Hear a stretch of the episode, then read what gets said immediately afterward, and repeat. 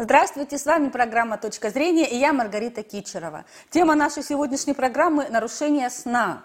О причинах этих нарушений, видах и лечении мы поговорим с доктором медицинских наук, профессором кафедры нервных болезней Сеченского университета Корабельникова Еленой Александровной. Здравствуйте, Елена Александровна. Добрый день, Маргарита. Добрый день, э, уважаемые зрители. А, Елена Александровна, э, мы э, обычные люди знаем в основном бессонницу, как нарушение сна. А какие еще бывают виды? Если говорить в целом, нарушение сна – это, наверное, самый главный неспецифический феномен, который показывает степень благополучия нашей жизни. Если человек чем-то заболел, если у него есть какие-то проблемы психологического характера, он переживает стрессовую ситуацию, каким образом он реагирует на все это, прежде всего э, через сон. То есть сон – это очень важная неспецифическая реакция на любое неблагополучие в нашей жизни. И в связи с этим существует огромное количество форм и вариантов нарушений сна. Есть нарушение сна как реакция на какое-то заболевание, это очень большая группа состояний, на э, неврологическое заболевание, на психическое расстройство, на заболевание со стороны внутренних органов, любое практически заболевание может вызвать нарушение сна. А есть группа, э, несколько групп нарушений сна, которые можно рассматривать как самостоятельные э, медицинские проблемы. Ну, например, кроме инсомнии или бессонницы, известной в обыденном лексиконе, мы знаем еще большую группу таких расстройств, как парасомнии. Пожалуй, вот визитной карточкой этой группы является сомнамбулизм или снахождение.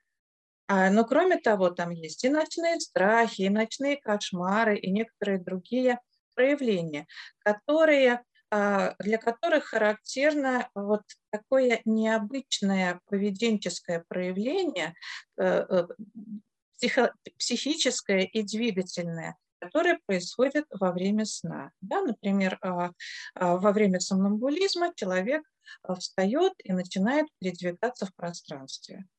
А, при переживании ночного страха а, человек вскакивает, на лице выражение ужаса, э, его трудно успокоить, начинается внезапно и также внезапно успокаивается. Это вот большая группа так называемых парасомний. Еще есть группа нарушения дыхания во сне. А, самое яркое проявление – это синдром обструктивных апноэ во сне. То есть у человека во сне останавливается дыхание и э, очень характерен храп. То есть храп – это тоже нарушение сна? Храп – это тоже нарушение сна. Но бывает доброкачественный храп, а бывает синдром апноэ во сне, когда храп сочетается с остановками дыхания во сне. И в этом случае не сам человек это замечает, а замечают его близкие. То есть они видят, как человек во сне храпит, затем на какое-то время храп прекращается, потому что прекращается дыхание. У человека отмечаются такие вот неконструктивные движения грудной клетки, то есть он пытается вздохнуть, но не может. И затем этот эпизод завершается, снова восстанавливается дыхание такие нарушения дыхания во сне. Есть еще группа нарушения циркадианных ритмов, да, то есть это нарушение ритма сон-бодрствования. Например, синдром отставленной фазы сна, так называемый, когда человек, запомина... Э, когда человек засыпает намного позже, э, чем, а, чем привык засыпать. Да? То есть вот он не может заснуть а, в то время, когда засыпает большинство и когда ему это необходимо. Засыпает намного позже, соответственно, позже просыпается. А, есть э, так называемый э, синдром беспокойных ног, да, то есть э, двигательные нарушения, характерные для сна. А когда человеку, прежде чем заснуть, а, нужно подвигать ногами. Почему? Потому что он испытывает некомфортное, неприятное ощущение в ногах. Еще много очень можно перечислить вариантов нарушений сна.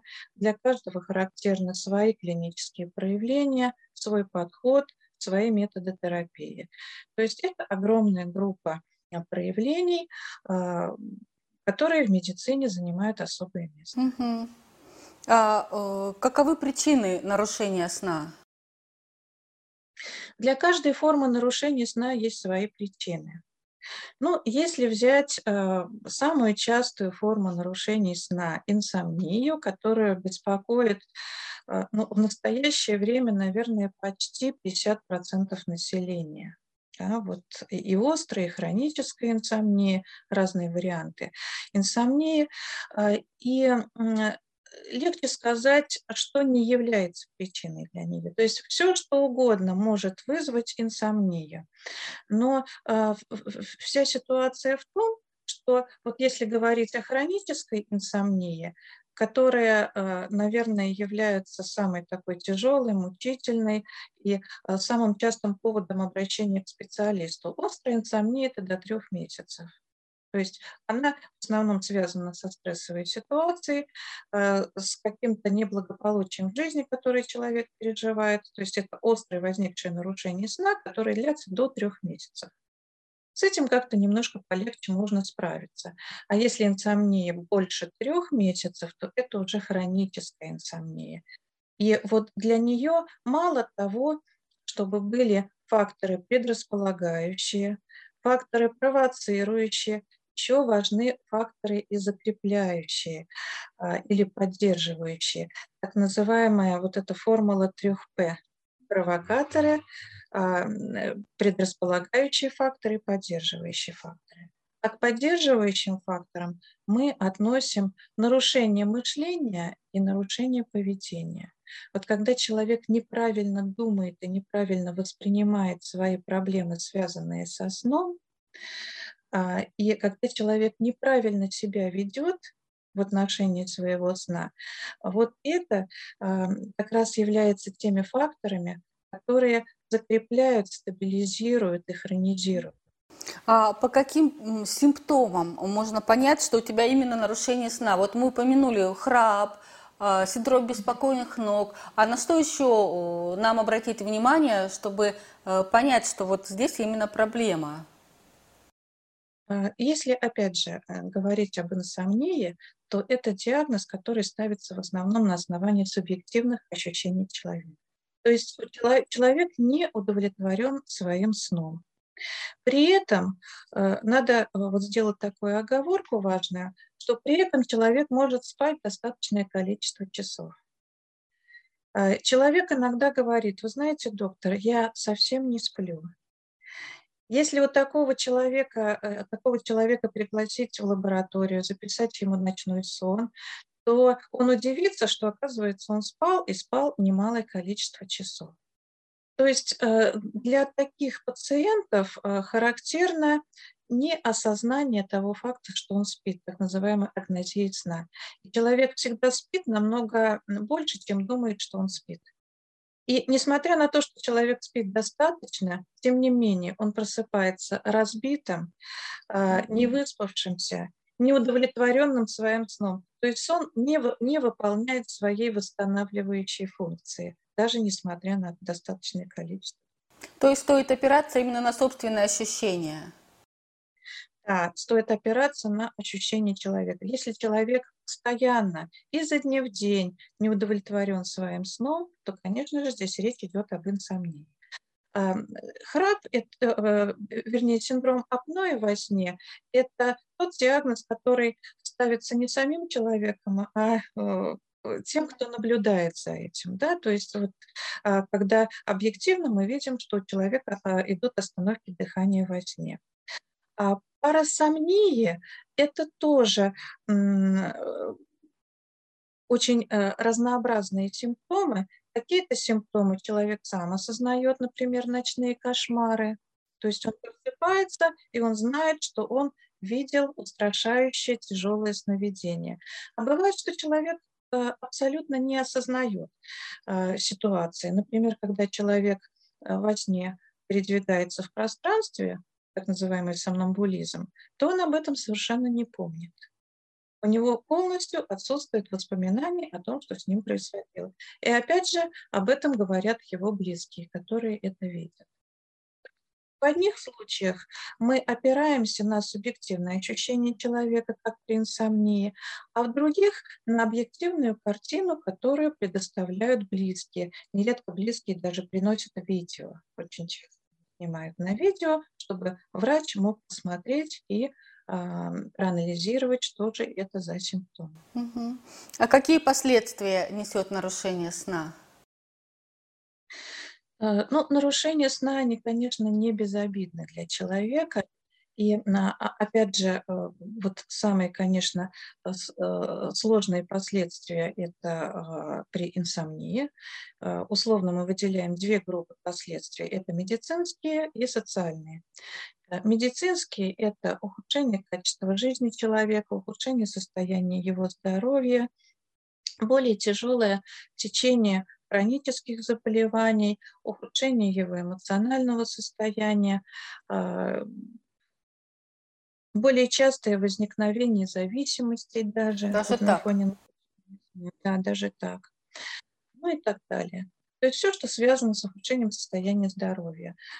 Сейчас много исследований на эту тему проводятся мы показываем, что абсолютно при разных заболеваниях, если у нас есть сопутствующее нарушение сна, то заболевание течет тяжелее и помочь человеку сложнее. И если мы лечим ту или иную болезнь, и параллельно мы с помощью каких-то лечебных мероприятий корректируем расстройство сна, то это значительно более эффективно а, происходит восстановление и реабилитация от этой болезни. А, и э, тогда последний вопрос, а, Елена Александровна. Как лечить расстройство сна? Для каждого варианта нарушений сна э, мы подбираем э, свою терапевтическую тактику.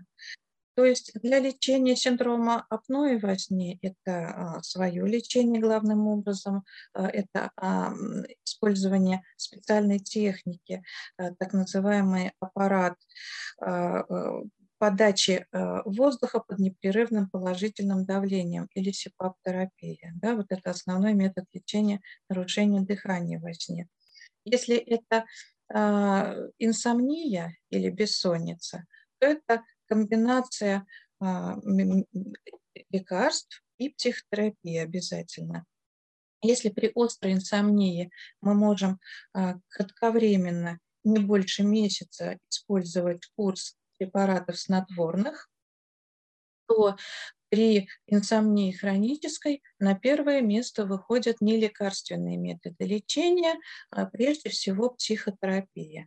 Конечно, мы а, иногда дополняем а, лечение и фармакологическими препаратами в зависимости от того, каково эмоциональное состояние человека, а, каково его состояние здоровья. То есть это могут быть и препараты а, из группы э, психотропных, антидепрессанты, нейролептики и так далее. Да, это могут быть седативные снотворные препараты, но опять же коротким курсом в начале лечения, но приоритет за психотерапией. Вот как раз-таки психотерапия, она воздействует на те самые закрепляющие факторы, на мышление и на поведение человека. И вот коррекция этих, э, устранение этих закрепляющих факторов позволяет человеку справиться с инсомнией. И под руководством психотерапевта человек э, может э, справиться с этой проблемой. А синдром беспокойных ног? Как успокоить ноги? Синдром спокойных ног – это тоже медикаментозные препараты а, и а, определенные рекомендации а, в плане физической активности. Да? То есть человек, человеку рекомендуется дозированная физическая нагрузка, и все это сочетается со, специаль... со специально подобранными э, медикаментозными препаратами, да, которые назначают специально. А физическая нагрузка вообще полезна при любом нарушении сна или в каких-то случаях нежелательна? Физическая нагрузка полезна, я бы сказала, при любых нарушениях сна. Наверное, нет такой формы нарушения сна, при которых она была бы вредна. А, и э, в, в сомнологии существует такой термин «хороший сон надо заслужить». Это значит, чем полноценнее, активнее и конструктивнее человек проводит свой день, свое бодрствование, тем потом лучше и спокойнее его сон. Спасибо, Елена Александровна. Вам тоже спасибо за внимание. На этом наша передача подошла к концу. С вами была Маргарита Кичерова и доктор медицинских наук Корабельникова Елена Александровна. Всего доброго!